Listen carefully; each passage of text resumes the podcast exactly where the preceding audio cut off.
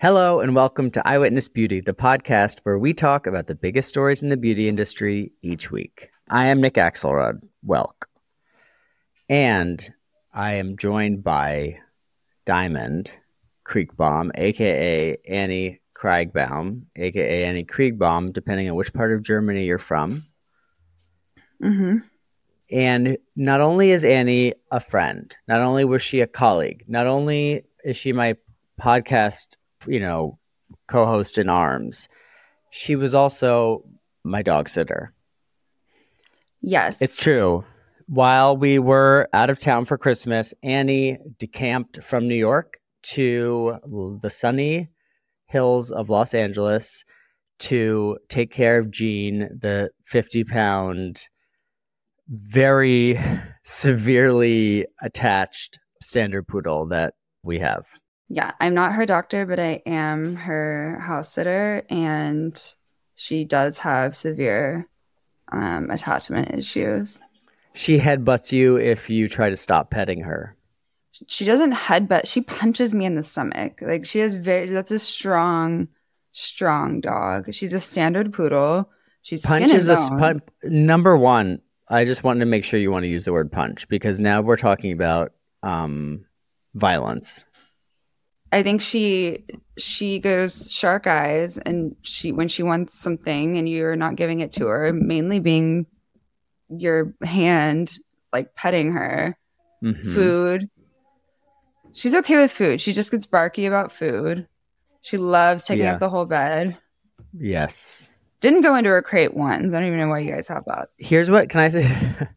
can I just say one thing about beds? Evie has been free range for the last few months because she's now in a big girl bed. And last night she came into our bed. At some point, I was asleep, and at 1 a.m. I woke up, and Jean had taken up like the f- lower, full lower third of the bed. Evie had been sleeping horizontally, you know, on the upper third. Casey was sort of like we were like head to toe. like he was like it was I was like, what is my life at this point? I don't even get to sleep in my own bed. Is the idea that Evie will eventually stop coming upstairs into bed with you, or how does that work?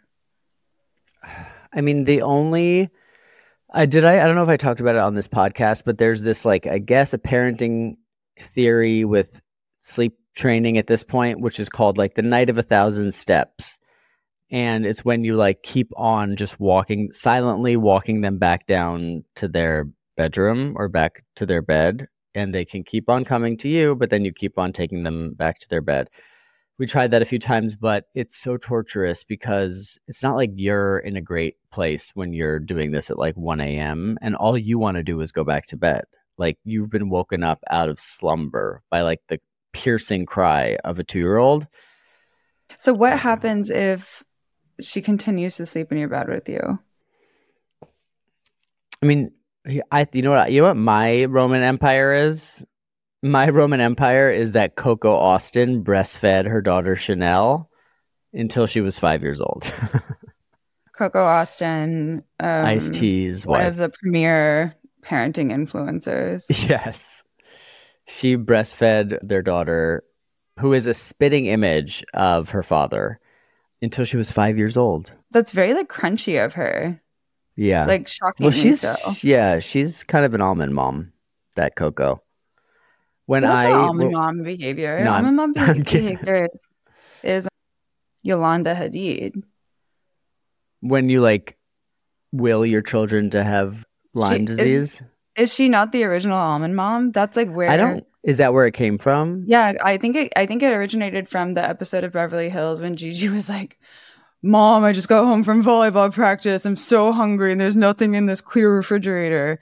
And then Yolanda was like, "No, Gigi, you have a, party later. Just have an almond and chew it for one minute before swallowing. Oh swallowing." yeah, yeah, yeah. Oh, maybe that is where that came from. hmm Yeah, I really want to interview Coco Austin. I've wanted to for years. I used to try to email her publicist when I had a talk show on Yahoo Style, and I would email the publicist who did not seem like a real publicist. Probably the same publicist who represents like James Kennedy.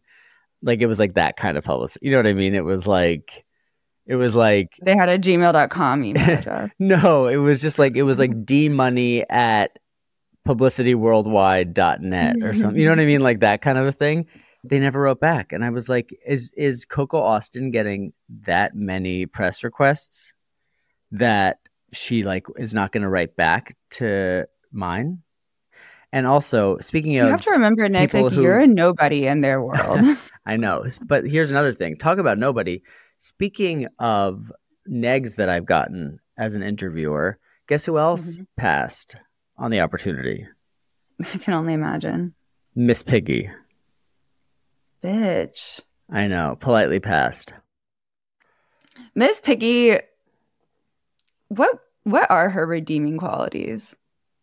Just being like glam and without with no apology. Yeah. Yeah. She's she sort kind of like, you know that was physically TikToker? abusive to, to Kermit. Yeah. Was she Do you know that TikToker HRH collection? no, you know I don't.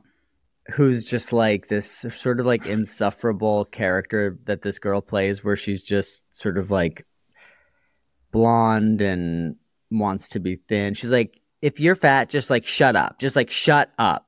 Like you never seen her? No, no. Oh, anyway, I feel like she's kind of like Miss Piggy vibes. Oh. Miss Piggy vibes, another slur. That sounds like another No, slur. Mi- Miss Piggy Miss Piggy loves a if I if if okay, archetype. but if you were called someone who gave off Miss Piggy vibes, would you think that was a compliment? No, there was a Like you know Annie, that like Miss Piggy esque. No, there was a I there was a sixth grade teacher who she had trotters, let's just say. She had what some that trotters. She, her feet were so fucked and she was so she was I feel like this should be a behind a paywall. She was she was pig slayer. she was Miss Piggy vibes. 1000 but I. I mean it's been a, so long since i've entered the muppet verse and i i i have to assume that they're that we like miss piggy for a lot of the, i can only re- uh, recall her being a nuisance and being like a You know- narcissist right now Can I, but speaking of which, do you know who? Oh, right, her whole thing is like moi. moi. You know who is a genius who does not get nearly as much respect as they should, and who Walter Isaacson should 100% write his next biography about? Jim Henson. elmo oh yeah Jim Henson came up with The Muppets, Fraggle Rock, yeah Sesame Street, and probably something else. I feel like Oh, he so- did. the muppets and sesame street are related Yes. oh i thought it was like marvel dc like they were like Nuh-uh, sweetie. He did The Muppets, and then he did. Can I just say, as a filmmaker, there's nothing I love more than practical effects. Yeah, he did The Muppets. He did the movie Labyrinth. Labyrinth, yeah. He, I told you he did Fraggle, and then. Uh, Have you tried to, to Muppet Pill Evie yet? Because like I can't stand that weird Disney show that she watches where it's like Mickey and Minnie, but they're in 3D. It's like not. It's not canon. No. Let's try getting her on some Sesame Street. I mean, I don't want to tell you how to parent, but What? Hold on. What happened? I'm reading about like. Did you know that Jim Henson? What the fuck? a very what is there a lot of tragedy? He just he died from pneumonia. Oh, a lot of people die from pneumonia. My mom's always But- like, "You're gonna get pneumonia and die." Wow. He oh he also did Muppet Babies. Oh, I mean that is a 2D show that makes Hmm. makes you Hmm, wonder hmm, why they ever went in three dimensions. I mean, when you can do all of that just with your hands, that's genius. Yeah, Here's something for you. Guess where the Muppets first debuted? Dallas. No, SNL. Oh. Why did you say it was for me?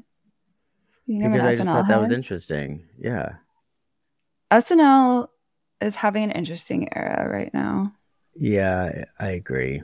they're not killing it on all fronts, but then they have Bowen Yang. And I do think that Che and Colin are good weekend update hosts. You know what? I did take your advice and I listened to the podcast Babe question mark. Yeah. And because I'm a Lars Marie Sh- Shonals. Is Shane that how you say it? Halls. Yeah, I think so. Shane major, major fan. And I know she has a deep, deep library to explore of content. Like I didn't even know she would, she had like YouTube, viral YouTubes. She had I knew she had a podcast before. Um, Sup, hmm Sex Um, Unique podcast. Sex Unique podcast, but I didn't know that it was called Babe. And I listened to a few episodes, and it is it's a knee slapper. It's good. hysterical, right? It's Yeah, so good. it's Lara Marie Schoenhals, who is the co-host of Sex Unique podcast now, but before that, she had a podcast originally with Ryan O'Connell, the writer performer who created that Netflix show special about okay. it's like so- semi-autobiographical uh TV show about him about a young writer with cerebral palsy. okay. Anyway, it's fucking hysterical. It's really, really good. It's really good. Babe that's- with a question That's mark. our one of our products that we'll recommend this week. yes. Um, what else? Oh, I did go to I did go to Contraposto. He Annie came to Contraposto, Casey's new practice, and what was your if you had to sum it up in three words, what would you say? I'm gonna give my live Google review. Okay. Also, I think it's important to note that I went just fresh from the plane. I was like, do not pass go, do not collect $100, go straight to get your face fixed. Yep. And so I went, well, and I discovered that the placeholder website has placeholder copy for the address. So that that caused a little bit of a delay. I did end up getting to the location. Gorgeous, gorgeous, gorgeous. I'd been before it was built out, but now there's furniture, there's art, there's stainless, there's a toilet with corners, which I love. I think that's really yep. chic. It's like a square toilet kind of. Square that sounds toilet. bad, but it's good. It's good. And then there's like a there's a running pond with a, is that bamboo that's coming out of the pond? Papyrus, very close. Papyrus, papyrus. Interesting. It can grow Um, underwater, which is a crazy thing. it's breathtaking upon first glance. And but more And then- importantly, how was the how was the service? How were the services? So one thing that you need to know about Casey Axelrod Welk, or do you, does he go by Welk Axelrod? Yeah, no. Axelrod Welk is it. Okay, so is bedside manner. I'm gonna have to give an 11 out of 10. What? So he did some very commendable volunteer work back in the day, which I think makes suits it makes him his presence, his the way he talks to patients, clients, his everything just so kind and like just makes you feel safe and I think that's so important when you're about to get your face like pumped up with and it hurts. sorts of toxins. And it hurts so bad. And I'm so scared of needles. I did take a Klonopin. I forgot that I increased my dose of Klonopin by double. So I get there. It, I didn't pass out this time from the Botox, the needles. I did, he did my forehead. I cannot move it right now, but he said he was happy with that. So we love. It didn't but you drop can my move eye. it. That's the thing. Yeah, like that's the movement he wants. But he told me not to do that. Yeah, don't do that. But just I know have- that you can. I basically, if my if I had a six pack on my body, it would be my forehead. I have very strong eyebrows, not only in volume but in the muscle. I have a caveman Cro-Magnon forehead that is very hard to freeze. So I can still move it, but it's very smooth. Then I got cat eye Botox, which lifts the outer corners of your eyes and makes you look more awake. Love it. Had it before by him. Always doing cat eye Botox. Then he did Botox on the sides, underneath, like where the hollows of your cheeks would be, called talk, and he, it's called Tox Tight, and it makes your face just look like snatched. Like, you know, like, you Yeah. know, the girls like me with wider bottom halves of their face know you kind of want to like not suck it You in, but you almost like, face. You kind of like pinch the sides of your mouth between your bottom between your teeth. Like, you know, when you want to look a little like like, you know, Yep. a little like and this makes you feel like that 24 7 and then i have a very expressive neck so he paralyzed my neck muscles and now i just feel serene I look gorgeous um oh his assistant love her Oh my We god, she's her. the chicest, coolest person alive, Jenny. yeah like i'm like Oh, what else do we love about contraposto the ch- even the chair was really nice like it was Yeah.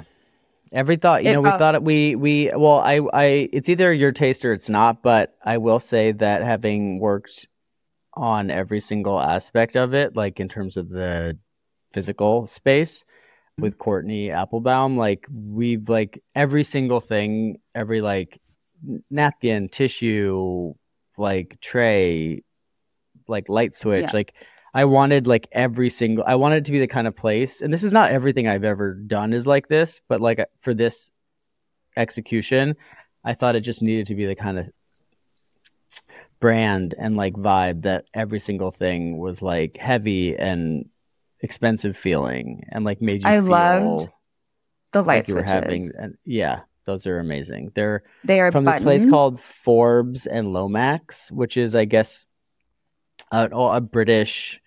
Like all they do is make like light switches in the UK, and there's like a long lead time. specialist Um, but they're like incredible. They're like old fat, old timey button, yeah, light switches Mhm. and like like toggles. Even the little handheld mirror he gave to Thank you. Yep, it's vintage. Where did you get it? First dibs? Sweden. Yeah, Sweden. And It's the other like thing I love about Casey Swedish. is so he takes these like photos of your face beforehand and then he takes out his like protractor and he does like the plastic surgeon math and like then he'll come over and he'll like you know put his hand like nicely on he'll like your hand in your in in his and he'll say Annie I mean I I did the math and I crunched the numbers and mathematically speaking you are perfect so there's really not much to do and so I like that he approaches it from like a scientific standpoint Yeah. where he's like, you literally have like they've done studies like when in with like the Mona Lisa, like the David, like all the perfect like examples of beauty in the world, like have these same ratios, and like you Yeah. are basically that. And so And it's it's um, funny too because like when he told me about it, he was like, "I'm gonna take her down to the studs, and we're just gonna start fresh." it's gonna be like he called it like a gut renovation. That's what he said. he did take out some of my guts. He was like, "This is way," but he was like, "This is an extra Ozempic. They're not even really talking about this yet." And he was like, "There's," I was like, "Is there going to be any downtime?" And he was like, "Babe, like, what are you doing? You're alone on Christmas." like you're literally, you're you've gonna be- got I sweetie, you have the time. yeah. Okay, I have a question. Speaking of which, how was being? Some people would find it depressing to be alone on Christmas. I've spent holidays alone, including Christmas, because I'm Jewish. But how did you find solitude on Christmas Day? I found it well at the risk of upsetting my mom because it's not about not wanting to be with my mom. Of course, I would be with her right now if I could, but I love being alone. I love being alone. I love just especially at a time of year where it feels like everybody else is occupied, which is I think Yeah. why some people thrive during COVID and you know, like I think it's it's a weird feeling, but it's if you can get yourself in that headspace where you're alone and you just have I mean that's why I did it. I went Nick and Casey were out of town. I was able to have like this really amazing house with like a gorgeous gorgeous doggy by myself and I and I had to get some work done. I had to get some like heads down work done and that's what I did and it was like I couldn't have I honestly it was like the best Christmas present I could have like given myself. Um, that's beautiful. Can we do a, a little celeb segment? Stars, Yeah, they're just course. they're kind of like us. Yeah. Okay, do welcome, happy release from jail to one Gypsy Rose Blanchard. If you we're doing celebs. She is. I mean, she's a celeb to mm. me. If you don't know who Gypsy Rose Blanchard is by name, you'll know her by story, which is she was the daughter of this woman who had Munchausen syndrome by proxy, which is when you essentially like force all of these tests and uh, it's the ultimate diagnose. Yeah. Well, actually, I mean, so, uh, what's funny is that speaking of Yolanda Hadid, Lisa Rinna famously accused Yolanda Hadid of having this, Mhm. which is when you basically like think and then project all of these illnesses and symptoms onto someone. Oh, by proxy is someone else, but Munchausen syndrome by itself is on yourself. But you like submit to all of these tests. You sometimes even take, you know, take medicines or something to like cause symptoms so Mhm. that you're validated in the belief that you have this thing. But Gypsy Rose's mom uh, was essentially like drugging her um, to seem disabled, and they like got to make a wish house benefits. and Yeah. reaping the benefits. Like they got a f- brand new house, and they got on all these TV shows. Long story short, Gypsy Like Rose, I think, is like Disney World. yeah, like make like Leah, all that stuff. Long story short, Gypsy Rose gets a boyfriend on the internet at like age I don't want to say like seventeen. They plot She was like she was an adult, but also I guess the other thing is they lied about her age.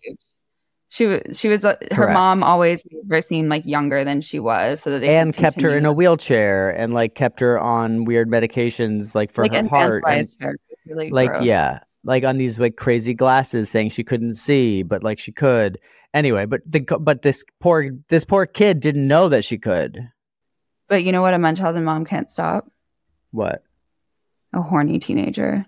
That's exactly, what she Exactly. got. So Gypsy Rose finds a boyfriend on the internet. Uh, she and the boyfriend named Nicholas Godejohn plot the murder of the mother. They killed they they stab the mother to death and try to flee, and they don't last very long. And they get arrested in 2016. She pleads, I think, pleads guilty uh, to second degree murder and spe- uh, was sentenced to 10 years in prison, which I think was insane considering that she was the victim in a lot of ways. But I guess you have to give her some time behind bars for killing someone. Well, it's a shame that there's not a different place they could have sent her, you know, for like real rehab.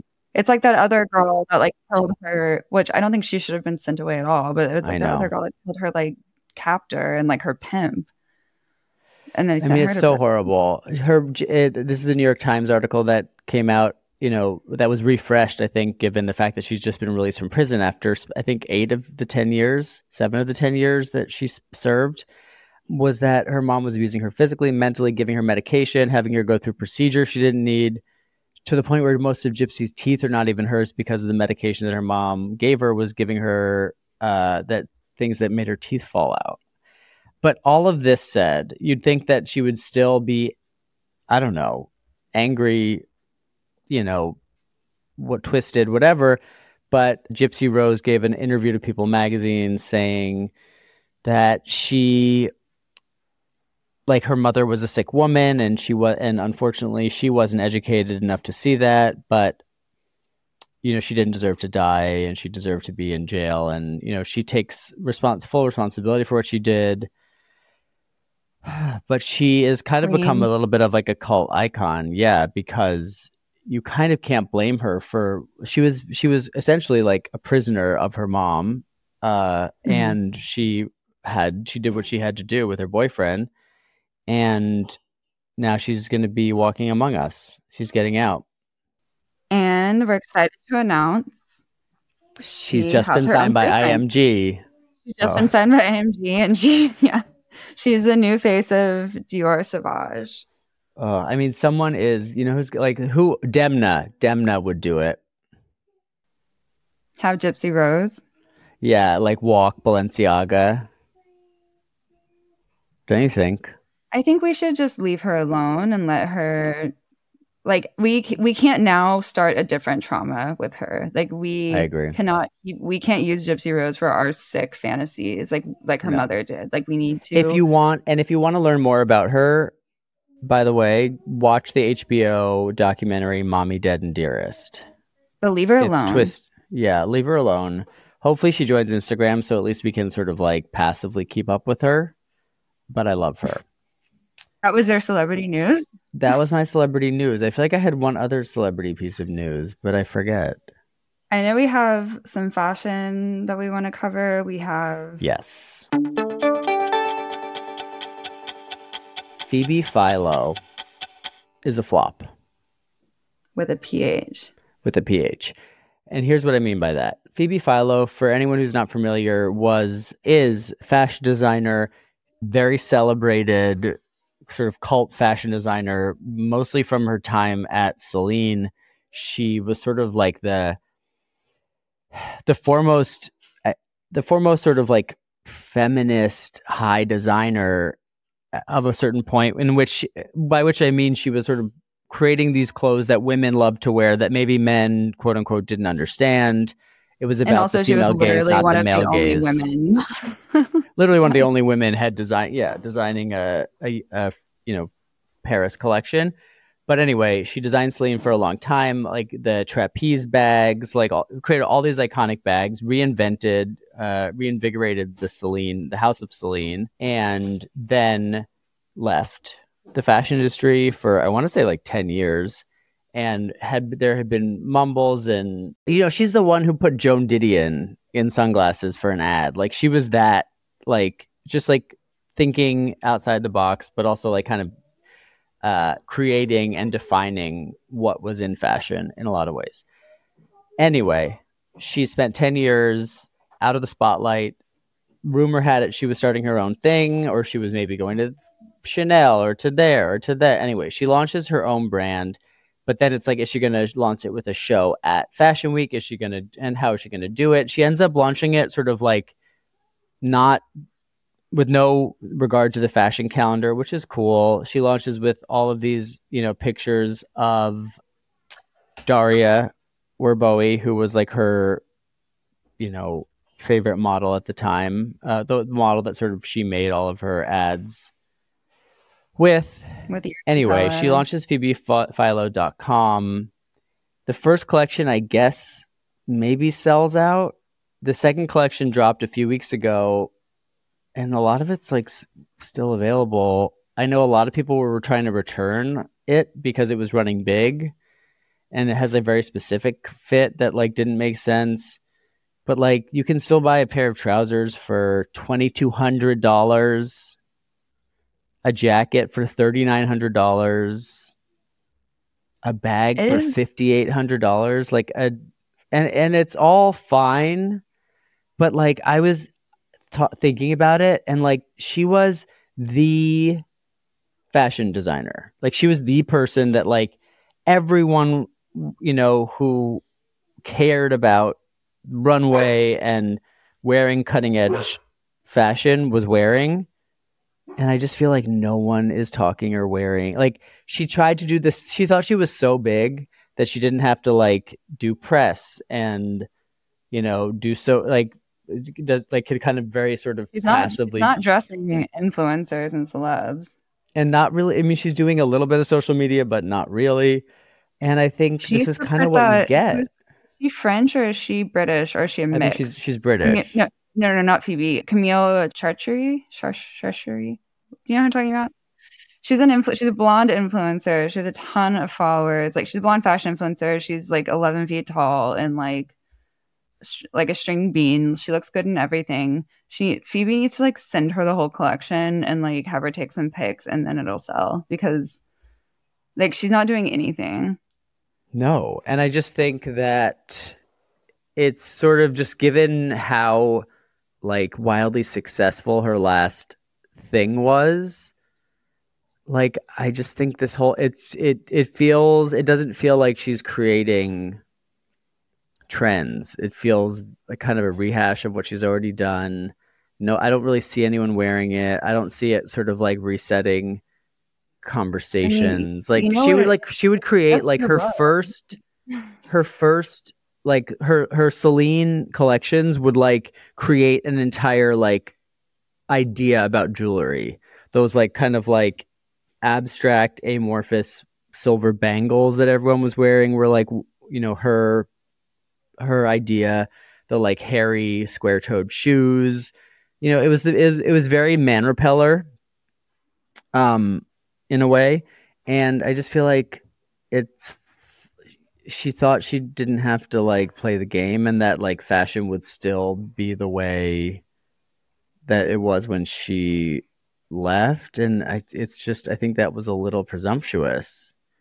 She has a pair of studded bikini bottoms in gold polyamide for $1200 her her biggest handbag which is it looks to be a little bit wider but otherwise around the same size as like the biggest ysl bag which i believe is like $5000 and she's selling hers for 8500 yeah it's just wild. It's just, and it just looks like no one's buying it. You can buy all this stuff at the row or you can like google like 2008 ysl and get the same accessories. Yeah, so I just wanted to make that statement that I was I just don't I think that fashion has moved on. It sounds like you're actually not supporting all women right now No, I do support all women and I support her. I just think that there was maybe some hubris in launching this way and she in order for this to work, she's going to have to like get with the program. Like I want to mm, see her doing the savage dance on TikTok. No, we don't. But they, these handbags are just outrageously priced. I mean, everything is in the collection, which is why like the only thing that sold were her like cheapy like metal necklaces. Yeah. I think they were like five hundred dollars or something. a chain necklace with a glass pendant. nothing fine, nothing precious about it in terms of metals or jewels. Fourteen hundred dollars. it's a lot. It's like you could lit, you could ID get it lanyard. at H and M.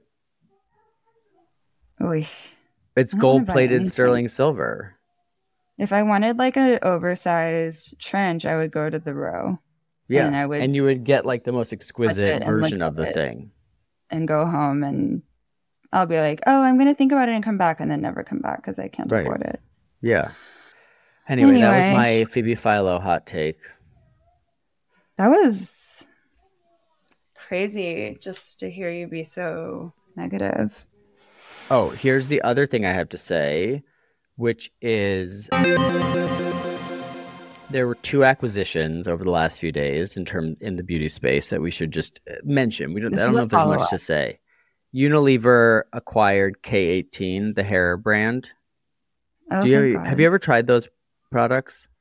No, I've not been super experimental with my hair journey lately. But go ahead. It's a brand that was all it was. It was a hair technology. It was you know kind of like Olaplex was the vibe. oh yeah, I think. no, I know what it is. Yeah, yeah. It was like the new Um, Olaplex. Right. It was doing really guess- well. I think they have done really well. I've never tried it. I don't know anyone who uses it, but apparently people do because Unilever just acquired K18. And then the other one that was just acquired, Dr. Dennis Gross, was acquired by Shiseido. Oh wow. Was that on the chopping block too? From the No, no, no. Dr. Dennis Gross has, I guess, had been run privately uh, for years. Oh, I thought all of these were the follow up to the Bioscience story. No, no. Oh, to the Amyris fire sale? Yeah, no, no. These yeah. are just two acquisitions that are unrelated. got but, it. Okay, Uh, so you do have- Shiseido bought Dr. Dennis Gross. Unilever bought K18. Dr. Dennis Gross, I guess, apparently was selling $300 million in retail sales per year at this point, which is insane. One of the highest, you know, biggest brands in Sephora. They're everywhere. I believe they're also in, you know, all the Bluemercury. They're ev- Dr. Dennis Gross is everywhere. I think it was sort of, uh, they were one of the brands that chose ubiquity rather than like one selling lane. Mhm. The alpha beta peel you might have tried, or the red light masks. I use their peels all the time. Yeah. Anyway, those are two acquisitions. But back to the Amyris fire sale. Amyris, the biotech company that tried to branch out into celebrity brands, but then went bankrupt and had to sell off all of its assets. I had an update, uh, which was that Naomi Watts bought back her brand Stripes, which was a menopause uh, oh, care brand, really? for half a million dollars. And Okay. Rosie Huntington Whiteley bought back Rose Inc. for $2.5 million. Jonathan Van Ness's brand, JVN Hair, which I had heard was doing really well in Sephora, was Mhm. bought to uh, was bought by an investment firm called Winsong Global for 1.2 million dollars. Um, these numbers are just really depressing and low. I mean, it's good for Rosie that she like could buy her own brand back for basically pennies on the dollar. Yeah, I mean, I guess now she has to find someone. You know, she has run to. it. Yeah, exactly. But the thing is, Uh, it's like they're still on. They still have like good retail placement at Sephora. Like I went to the Sephora in um in Dallas before I came to LA, so quite recently, and they were both like in the front of the store. The Sephora, by the way, the best Sephora in Dallas is the one in Uptown. Which Don't one? bother with the other ones. You wouldn't know it, Nick. I don't think Oh. you know Dallas that well, do you? No. It's just really clean. It's very organized. They, it's huge. They have everything. It's just like just go to that one. Don't go to the mall. That's all I have Man, say. oh man. Um, good for Rosie. I was kind of surprised that she hadn't already done that. Well, I think people were. I think people were surprised that the brand sold for like that one of all the brands. I think JVN and Rose Inc. were the ones that were the most surprising that they didn't find buyers. That you know, I, it goes to show that I think the way that Amyris had probably structured things was like the profits from some of the brands were going to like pay for the marketing of other, brands, you know, like so. I bet the financials must have been a mess and. There wouldn't have been a ton of revenue for each brand, or else they would have been sold as a multiple, you know, on a multiple of the revenue How that they were making. infuriating would that be for you if you had a brand that was doing well and it was like Well, that's what that's why Kristin Ess sued Maesa Group. Kristin Ess, the celebrity hair colorist, started her hair brand her, that's in Target with Maesa Group, Oh, a incubator. pa- pretty pastel, like monochromatic packaging. Yes, um, and then it was a it went gangbusters, super successful. She ended up suing Maesa Group, and now she's no longer affiliated with the brand. And among the things she was alleging were that they were using the profits from her brand to fund the other things in their portfolio that she didn't have an interest in at the to the detriment of her brand. So yeah, I mean I think this is also a little bit of a wake up call to all of these incubators where they people think that you can just launch a bunch of different brands and have like one back of house, you know, one and and I just, you know, clearly it's not as simple as that. It's gonna we're gonna do like a not all people kind of thing, not all investors, but I will say most investors are crooks and morons. So Allegedly. no, truthfully. It's Here's what I think. What I'll say is I wouldn't I don't know if I'd say crooks and morons, but I would say that most There's a lot of investors out there. Yes. Just but I would say I, you my- know you know the good ones. I would say that most investors have never operated a business.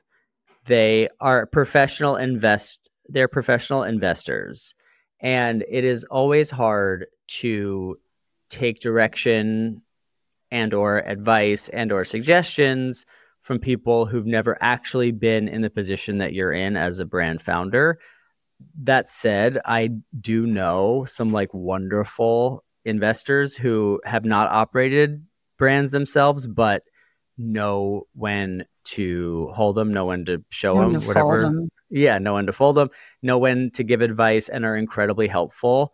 Like Nick Brown at Imaginary Ventures Like is he's like the premier, like he's the guy. Like you're gonna say who's a great guy investor, you would say Nick Brown. but he's but he to me like and i'm also disclaimer he invested in a few of the companies that i've worked on um and he's a friend of mine but he is so he's helpful he gives constructive feedback and criticism and will help with anything that he can but real sort of meaningful help and whether it's like sourcing candidates for open positions or even just giving advice or insight into a different category. Like he's just one of those people that is incredibly helpful. So, and he's him being one of maybe 10 investors I've ever had in the businesses that I've started uh, has given me an impression, perhaps a completely false impression, that like there are investors who can have come from non-operational backgrounds but just be incredibly helpful.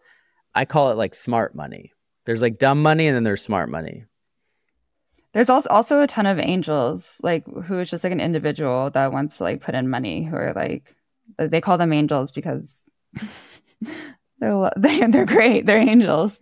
They and give they, you money. and- yeah, and they don't usually, yeah, yeah. Usually, angel investors or friends and family rounds don't have the types of like control that an institutional investor, like a venture capital firm, would have. And you know what it is? It's the golden age of private credit. So You heard Know this, that. and what does that mean? it means that private credit firms, if my memory You can't not- use the term to define the term. I was about so- to say they are. Okay, I'm just speaking in a complete sentence. Do you mind? This is a podcast. no go. private credit firms are like taking a loan from a bank. They don't take a any ownership percentage of your company, but they do charge interest on the loan. And it's just you're not taking money from a like traditional like institution like a bank. It's structured differently. It's just a loan.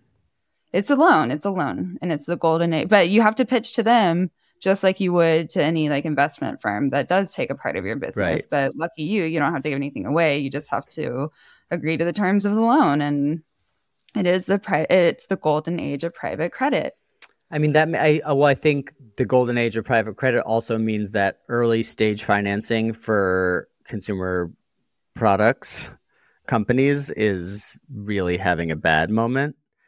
Yeah. There used to be there used to be so much money that like there used to be entire VC firms dedicated to giving money to pre-launch, you know, consumer it was brands. because you could buy your customers on facebook for pennies like you could Right, and literally so you could just create a math equation.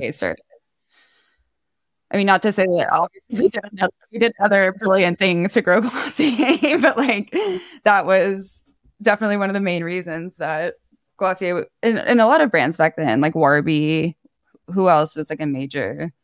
Um, Allbirds. What was the mattress brand? That oh Casper. Casper. You could you could just buy buy customers like you knew everything was so predictable and cheap. You could like put a, make a model of your business and be like, okay, we're gonna acquire you know 20,000 customers this month and we're going to spend this much money. And it was like yeah you could predict that and you can control that. But now because basically 3 summers ago now I think Google and Facebook stopped sharing analytics and it made buying customers in that way and serving ads to customers extremely difficult to like target the right people that would buy your product because the data wasn't being shared. And like you couldn't be as sophisticated as you once were with targeting people with your ads. And it was and it became really really really expensive to buy customers. And so that's why influencer marketing is like so crucial now which is crazy. You would think like the golden age of influencing would be done. But It's not. It's just you have to get creative with how you market your products or like my whole thing is like you just have to make really good products like i'm sick of people just thinking we talked about this before Yeah. like Oh, but hold on. Can I just say one thing? Just back to the golden age of private private credit, okay okay you can just very quickly, which is that we Casey and I tried to get a loan for Contraposto, and I've started two success three. I've been a co-founder of three successful businesses, like right uh, yeah, and we couldn't get a loan. I mean, this was after the interest rates where did all you go? Bank? We went to the bank but i think what is it what the the reason why is because and this is like the catch 22 i think it's a catch 22 of like startups is that they're like well you don't have like what are your sales? You're like zero. Also like what like- what are you investing the money in. You're not investing into anything that like inventory where you could sell it and make money off of it and liquidate it in the end. Right. Um, like if you're taking out a loan it should be to fund like an inventory purchase and like you don't have inventory to purchase for contraposto right? You one day but not now. I was told i was told by my dear homie matt weiler former head of finance at Glossier the other day that you do not want to fund marketing, like anything that doesn't have like a solid like like if you're not buying something with the loan money, like that's not how you should finance it. Really? So that's why so many, I mean, that's what he was like. Yeah. And, and so anything like, you can't sell off in worst case scenario. Right. Right. Right. Because he was like, "What do you need this money for?" And I was like, "Well, I'm going to spend X amount on marketing, but like, you know, I'm not buying a ton of inventory." And he was like, "Yeah, no, don't take out a loan. don't don't take out a loan for marketing." and explained it in that way. So anyway, let's just say, thank God I have rich parents. Right? That was a joke. It was a joke. I just But much like in fashion, that is probably why a lot of startup founders do come maybe not from like incredibly well incredible wealth, but certainly come from probably pretty comfortable backgrounds because right. the economics of starting a company and making that friends zero, and family around yeah. is becoming so important.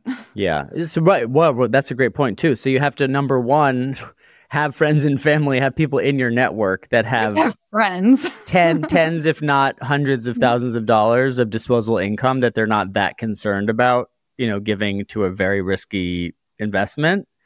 Mm-hmm. Um, and number two, you out of that salary, out of that fund amount that you've raised, you can't really take a, a, a, market rate salary as a founder. You have to take a really either nothing, like zero salary as the founder, because you want to put it all into hiring other people and whatever, or you have to take the bare minimum that you can live off of, which in a city like New York or LA or San Francisco is still, you know, high, but you know, if you're talking bare minimum, you're not living you're not living you're not flying high. So well, all which is to say, like you have to have a cushion, or you probably most people, you know, oh, who are making that work for multiple years, like have some sort of a cushion because, you know. Yeah, even if you have a founder that's like, "What are you talking about? My daddy didn't is not funding my business." Like, daddy or mummy might be funding every other aspect of their life, which is essentially funding their business, um, which is fine. I mean, I mean, this is what I. I mean, it's in fucking the glossy Marisa Meltzer book that my I worked for zero dollars for two years with Emily. You did? Yeah. Wait, it was in the book or it wasn't in the book? It was in the book.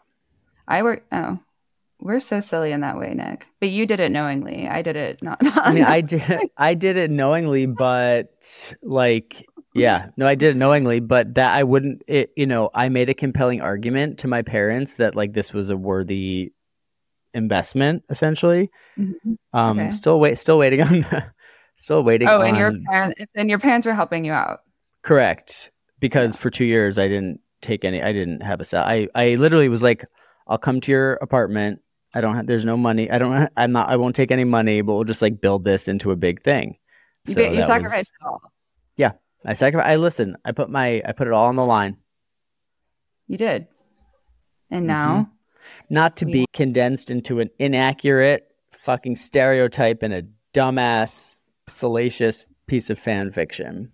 It's not even. I mean, calling it salacious is giving it too much. No, yeah, it's not even a boring piece of fan fiction um, that I still can get riled up about, but I don't really worry about. I just I I just get riled up about like how can you be so wrong? Like how can you do zero research?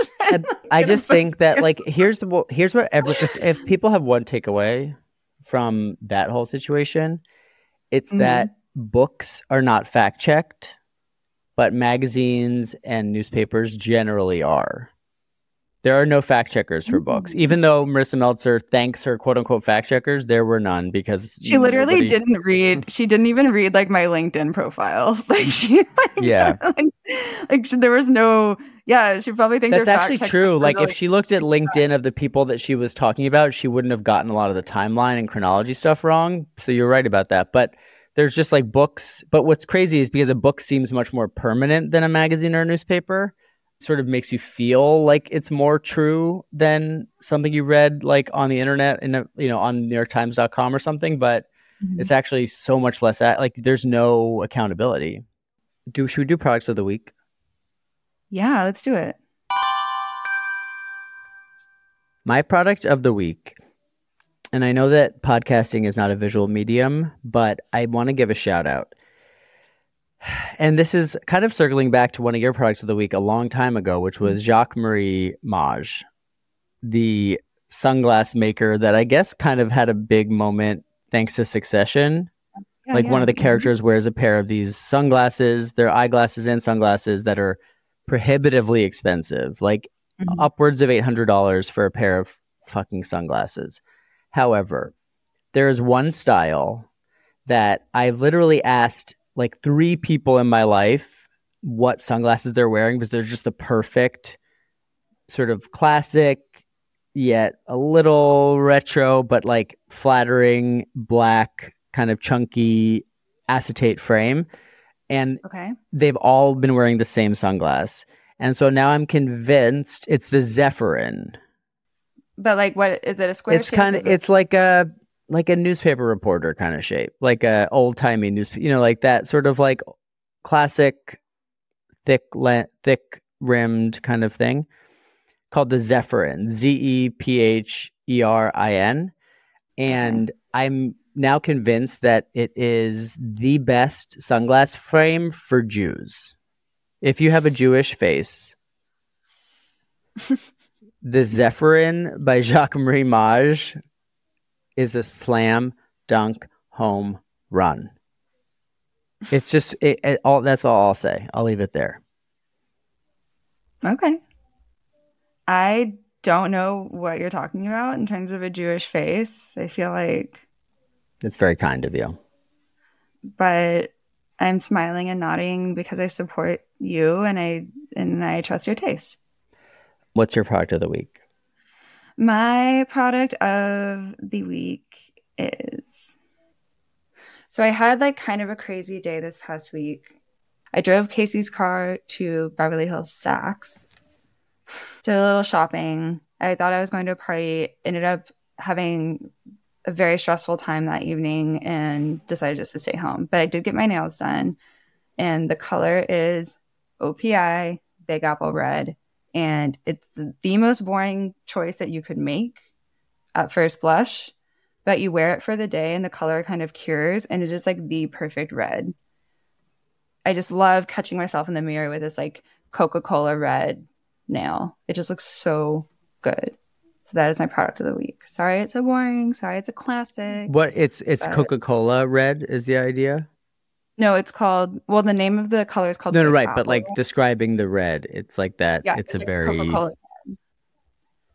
it's just Hmm. the perfect like bluey not too orange red and like i said it looks better the second day like after it's cured for a day like the color gets better and then after that so i had these wet nails and i go to get casey's car and drive it back to your house and i the key wasn't working and I remembered seeing a warning driving there on the little TV inside the car that the battery was low in the key fob. And I'm thinking, okay, like I'm sure like I'll be fine. Couldn't get into the car, so I was like, great. Took an Uber all the way home and I got the little manual key that's supposed to unlock this car. Take an Uber back to. Cannot get into the car. Nick already tell Nick already knows the story because he was a crucial part of it. But she's the Annie's now texting me, being like, "I'm locked out. The key doesn't work. The car won't open. What do I do?" And I this was like, "I don't know." My phone is like on 20%. So I'm like, fuck. Okay. So I look up the nearest like drugstore and I'm, I'm like, I'm going to put a battery in this key. So I, I walk 10 minutes to like the Rite Aid. I am with my wet nails on like taking this child-proof packaging from this like round little battery disc. I break open the key. I put the new battery in. I'm all right. Finally, I can get my night started. I walk all the way back to the car. Nothing. Doesn't work. I'm like YouTubing like how to get into this car, da, da, da, and my phone is like almost dead. So I'm like, okay, I'm gonna have to deal with this tomorrow. I go up to the woman at the at like the desk. Valet, let you cent- out. like the yeah, the valet. Yeah, like at the gate. Like you have to drive through a gate to get out of the parking lot. And I'm like, listen, my key is dead. I cannot get in my car. I'm gonna have to deal with this in the morning. And I'm like, are you gonna tow my car? no, of course we won't tow your car. It's fine. You, we all have to pay the overnight rate. So I go home. I'm like exhausted. I don't go out. The next morning, I take an Uber back to this parking lot. The car's gone. So I call. I tell the woman, there's another woman at the gate. She's like, no, we didn't tow any cars. And I'm like, okay, well, this car's gone. Like, you need to check. So now she texts me and she's like, "The car, your car's not here. the car was um, stolen. It was stolen." And so I am in Utah with Casey's family, and I am like, okay, like I'm googling like how to locate an Audi e-tron, and they're like, I thought it would in be, order, like, in order for us to let me too, but like they said, in order for us to like track it, you have to give us a police report number, case number. So then I'm like, okay, I call 911 and they're like, 911, what's your emergency? And I'm like, okay, my, I was like, my sister left my car in a parking lot and it's, it, we think it's been stolen. And she was like, okay, what's your location? I was like, Saks Fifth Avenue in Beverly Hills. And she was like, sir, this is the Utah.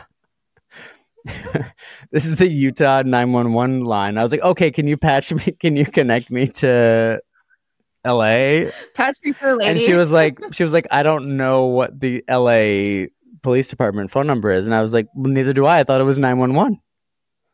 And she was like, no, it's not 911. Anyway, so Nick calls the police. I'm on the phone with the head of security for Saks. I'm like, how do we get this footage?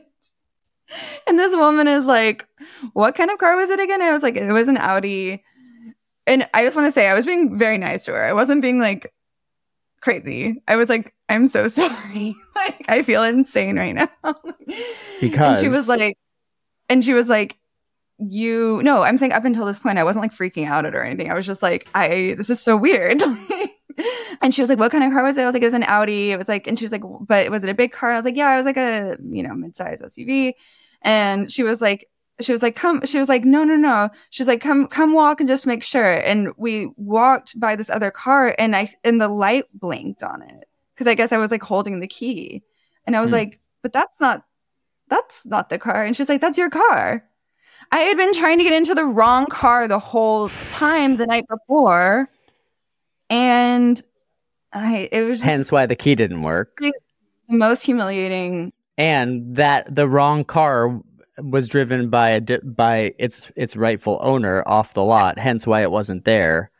I was trying to Our- break my into car- somebody else's car. Yeah. So there's that. So, um, anyway, so thank you to no, thank you to the Utah police. Yes, thank you to the Utah police for for stopping me from calling 911. And it uh the other thing, Oh, we have a bonus episode coming up. we have a bonus So episode not coming out. Sign up for our Patreon because you thought this was raunchy and real. You have you haven't heard anything.